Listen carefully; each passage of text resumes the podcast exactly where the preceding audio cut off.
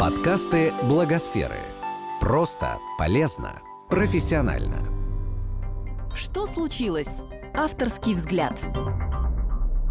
Здравствуйте, с вами я, Елена Переудина, директор благотворительного фонда «Цвет жизни». Сегодня я представлю новости некоммерческого сектора для подкаста «Благосферы».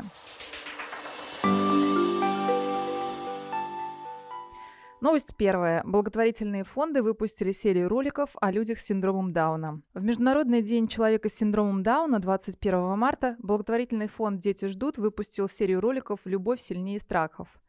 В них родители солнечных детей рассказывают о своем опыте.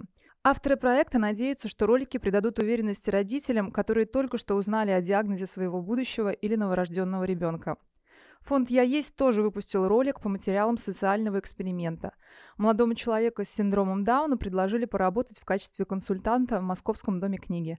Он делился с посетителями магазина интересными историями и целый день давал свои рекомендации. Создатели ролика обещают, что скоро появится версия с субтитрами для слабослышащих людей. Сам по себе э, эксперимент не новый, довольно популярная история за границей. Очень приятно, что наконец наши благотворительные фонды занялись серьезной пропагандой и снимают социальную рекламу. Мне кажется, что этот эксперимент полезен в обе стороны, если так можно сказать. С одной стороны, для родителей, которые привыкают к мысли о том, что их ждет определенное особенное будущее. С другой стороны, этот проект поможет лучше прочувствовать э, ситуацию тем людям, которые никогда не сталкивались с заболеванием синдрома Дауна, и понять тех родителей, которые готовятся к жизни с особенным ребенком. Вторая новость. Правительство вводит штрафы на дискриминацию людей с инвалидностью. Ответственность за отказ в предоставлении товаров и услуг людям с инвалидностью пропишут в Кодексе об административных нарушениях. Для должностных лиц предусмотрен штраф до 30 тысяч рублей, для юридических – до 100 тысяч. Запрет на дискриминацию инвалидов в законодательстве был и раньше, в статье 181 закона о защите прав инвалидов. Но фактически статья не работала, так как не было инструментов воздействия на нарушителей, тех, кто игнорирует особые потребности людей при оказании услуг. Людей с ограниченными возможностями отказываются обслуживать в кафе и ресторанах, пассажирам на коляске отказывают в перелете – Человека с собакой-поводырем могут не пустить в метро. А, и теперь в подобных случаях пострадавшие смогут обратиться в Роспотребнадзор с требованием оштрафовать компанию, оказывающую услугу. На мой взгляд, а, те действия, которые описаны в новости, они вообще ни, никаким образом не а, допускаются в цивилизованном обществе, которое стремится к развитию.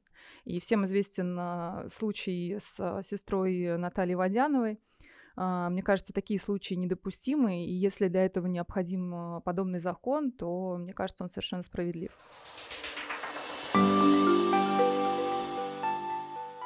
Еще одна новость. Сеть магазинов «Пятерочка» будет помогать в розыске пропавших людей. В рамках совместного проекта с поисково-спасательным отрядом «Лиза Алерт» в магазинах сети «Пятерочка» в Москве и Подмосковье будут созданы островки безопасности для потерявшихся детей и пожилых людей. А, здесь им предложат помощь. Дирекция магазина сообщит о потерявшемся человеке в Центр поиска пропавших людей. Специалист центра в зависимости от ситуации вызовет скорую помощь, полицию или отправит в магазин волонтера Лиза Алерт. Весь персонал московского региона торговой сети «Пятерочка» уже прошел специальное обучение. Представители «Пятерочки» считают, что этот проект поможет повысить гражданскую активность персонала сети.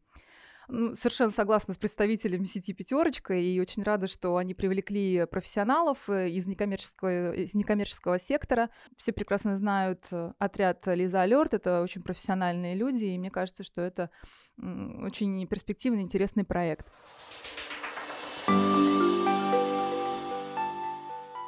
И заключительная на сегодня новость. ВВФ приглашает поддержать акцию «Час Земли». Она состоится 30 марта в 20.30. Самый простой способ участвовать – выключить свет на один час.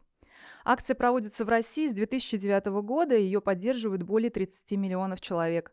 В назначенное время гаснет подсветка архитектурного ансамбля Московского Кремля, Красной площади, собора Василия Блаженного и ГУМа, а также почти двух тысяч других московских зданий. В 2018 году на карте участников акции было зарегистрировано более 700 населенных пунктов России. Накануне очередной акции на сайте ВВФ можно пройти специальный тест, рассказать об экологических проблемах своего региона и проверить, помогаешь ли ты сохранить природу или наоборот разрушаешь ее. Также фонд предлагает интернет-пользователям отметиться на карте проекта. По итогам будет выбрана столица Часа Земли 2019 года. Ну, к этой новости вообще трудно что-либо добавить, только сказать «присоединяйтесь». На этом все. С вами была Елена Переудина, директор благотворительного фонда «Цвет жизни». До новых встреч! Этот подкаст создан с использованием средств гранта президента Российской Федерации на развитие гражданского общества, предоставленного Фондом президентских грантов.